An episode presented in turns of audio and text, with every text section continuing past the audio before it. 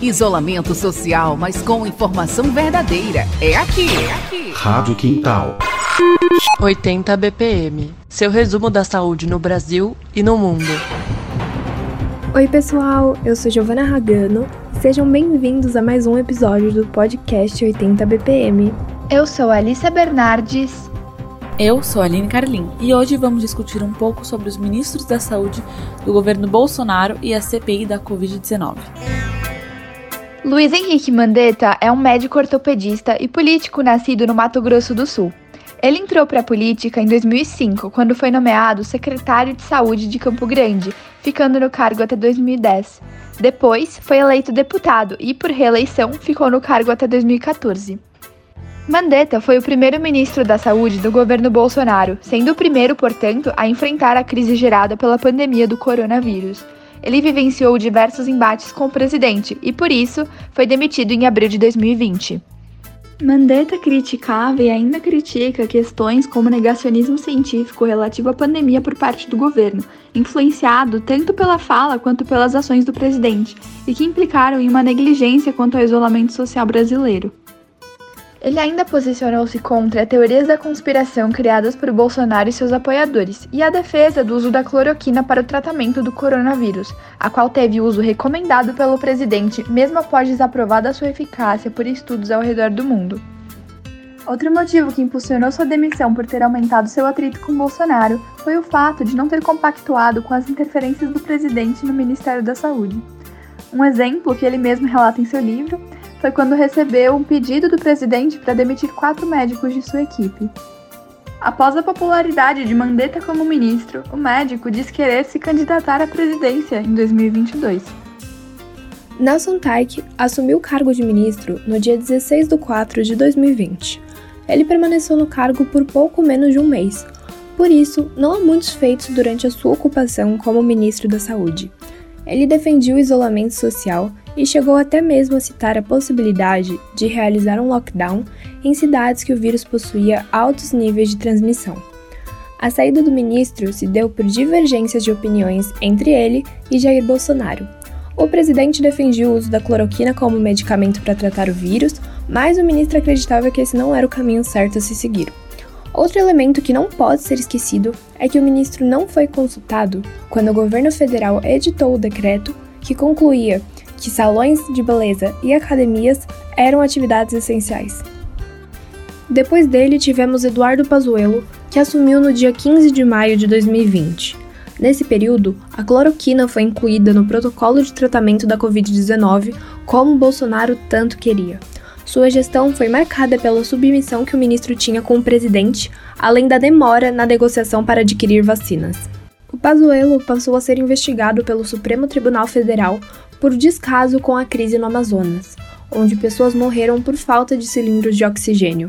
Todo esse conjunto de acontecimentos geraram críticas por parte de possíveis aliados do governo. O presidente obviamente não queria a saída de Pazuello, mas a troca de ministros de fato ocorreu.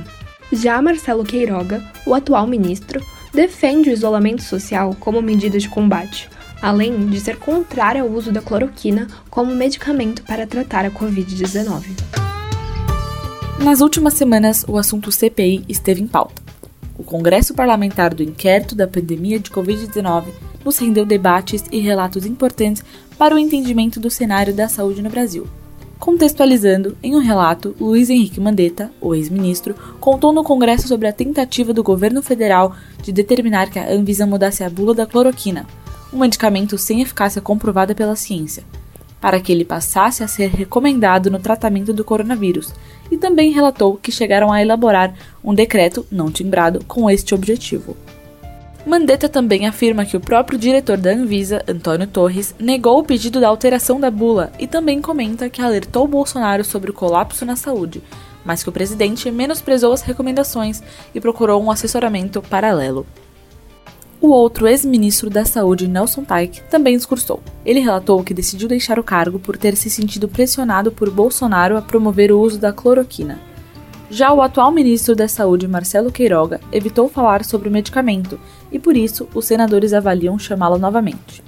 Renan Calheiros, relator da CPI, fez o requerimento de convocação de Pazuello, e afirma que os depoimentos de ex-ministros da Saúde são imprescindíveis para definir as providências tomadas pela pasta para enfrentar a pandemia. Convocado para prestar depoimento na condição de testemunha, o ex-ministro Pazuello é obrigado a dizer a verdade sob o risco de ter sua prisão decretada.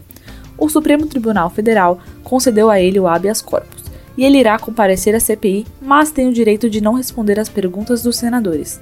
A liminar do STF também garante que Eduardo não será preso na comissão parlamentar. Estamos aqui com Eduardo Negrão, que é jornalista e analista político. Vamos fazer algumas perguntas a ele. Seja muito bem-vindo, Eduardo. Alô, amigos da Casper Liber, um prazer falar com vocês. De que forma a pandemia influenciou a frequente troca de ministros da saúde? Essas trocas refletem nas condições do Brasil? O Ministério da Saúde é uma potência dentro do gigantesco governo da máquina administrativa brasileira, que movimenta bilhões de reais, cerca de 20% do orçamento.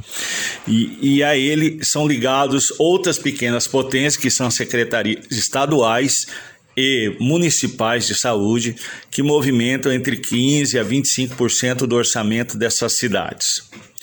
Então, a primeira coisa que se precisa para ser ministro da Saúde são nervos de aço, porque a pressão dos laboratórios, independente da, da, do Covid, para a compra de insumos, de medicamentos, é gigantesca. Todas as multinacionais farmacêuticas que estão espalhadas pelo Brasil têm um diretor em Brasília mesmo que elas estejam a 500 mil, 2 mil quilômetros de lá com a sua sede. Por quê? Esse diretor é o lobista do laboratório que fica pressionando ou aliciando constantemente o primeiro, segundo, terceiro escalão do Ministério da Saúde para que comprem os seus produtos ou serviços. Dito isso, é claro que a pandemia influenciou na troca de ministros. O segundo ministro da Saúde, pouco dá para falar sobre o Nelson Tais, ele é um quadro técnico, não é político, mas ficou apenas 30 dias. Ele também sofreu as pressões de diversas fontes aí, né, seja do governo federal pressionando em prol do tratamento precoce ou da mídia e outros partidos pressionando pela crítica ao, ao governo federal uma postura crítica e também a, a, questão dos laboratórios, dos lobbies gigantescos. Aí já se falava em negócio de vários bilhões de reais, né? Tanto em compras pelo governo federal, como em destinação para diversas secretarias estaduais e municipais. E aí chegamos no, no general Pazuello. E avaliando friamente, o general não tinha a capacidade técnica para gerir o, o, Ministério da Saúde nessa situação de exceção que é a pandemia do Covid, que mudou toda a dinâmica né, da gestão pública na área da saúde. Ele, como diversos gestores de saúde, errou, mas errou em questões logísticas, no momento correto para fazer aquisição de vacinas. Queiroga mostra um posicionamento ambíguo e, de certa forma, promíscuo ao presidente quando o assunto é o uso da hidroxicloroquina para o tratamento da Covid-19, ainda que comprovada sua ineficácia. O que o senhor acha sobre isso? Acredita que ele comprometeria sua carreira profissional em prol de um tempo passageiro como ministro? Questão muito inteligente, vou iniciar respondendo do final para o início. Né? Você acredita que o ministro Marcelo Queiroga comprometeria sua carreira profissional? É, ter um tempo como ministro passageiro? Claro que não. Ninguém é diminuído em seu currículo por ter sido ministro, né? O Brasil é o quarto país que mais vacina em números absolutos e oitavo em números proporcionais, tirando os micropaíses, né? É, Andorra, Mônaco, porque aí não dá, são, são cidades, estados, não dá para comparar. Mas os países acima de, de, de 15 milhões de habitantes, o Brasil é o quinto e os quatro primeiros são fabricantes de vacina que são a Rússia, a China, os Estados Unidos, me falta o Reino Unido né, e a Índia. E, e, salvo engano, o Brasil ultrapassou o Reino Unido em, em número absoluto de vacinas. Então, eu agradeço essa oportunidade e fico à disposição. Um forte abraço a todos. Agradeço pelas respostas, Eduardo, e também agradeço você, ouvinte, por ter estado aqui com a gente. Até o próximo episódio. Obrigada, gente. Tchau. 80 BPM. Seu resumo da saúde no Brasil e no mundo. Casper no Quintal. Casper no Quintal é um projeto de voluntários e voluntárias do curso de jornalismo da Faculdade Casper Libero com a rádio web Quintal. Rádio Quintal. Fique em casa com informação livre. Rádio Quintal.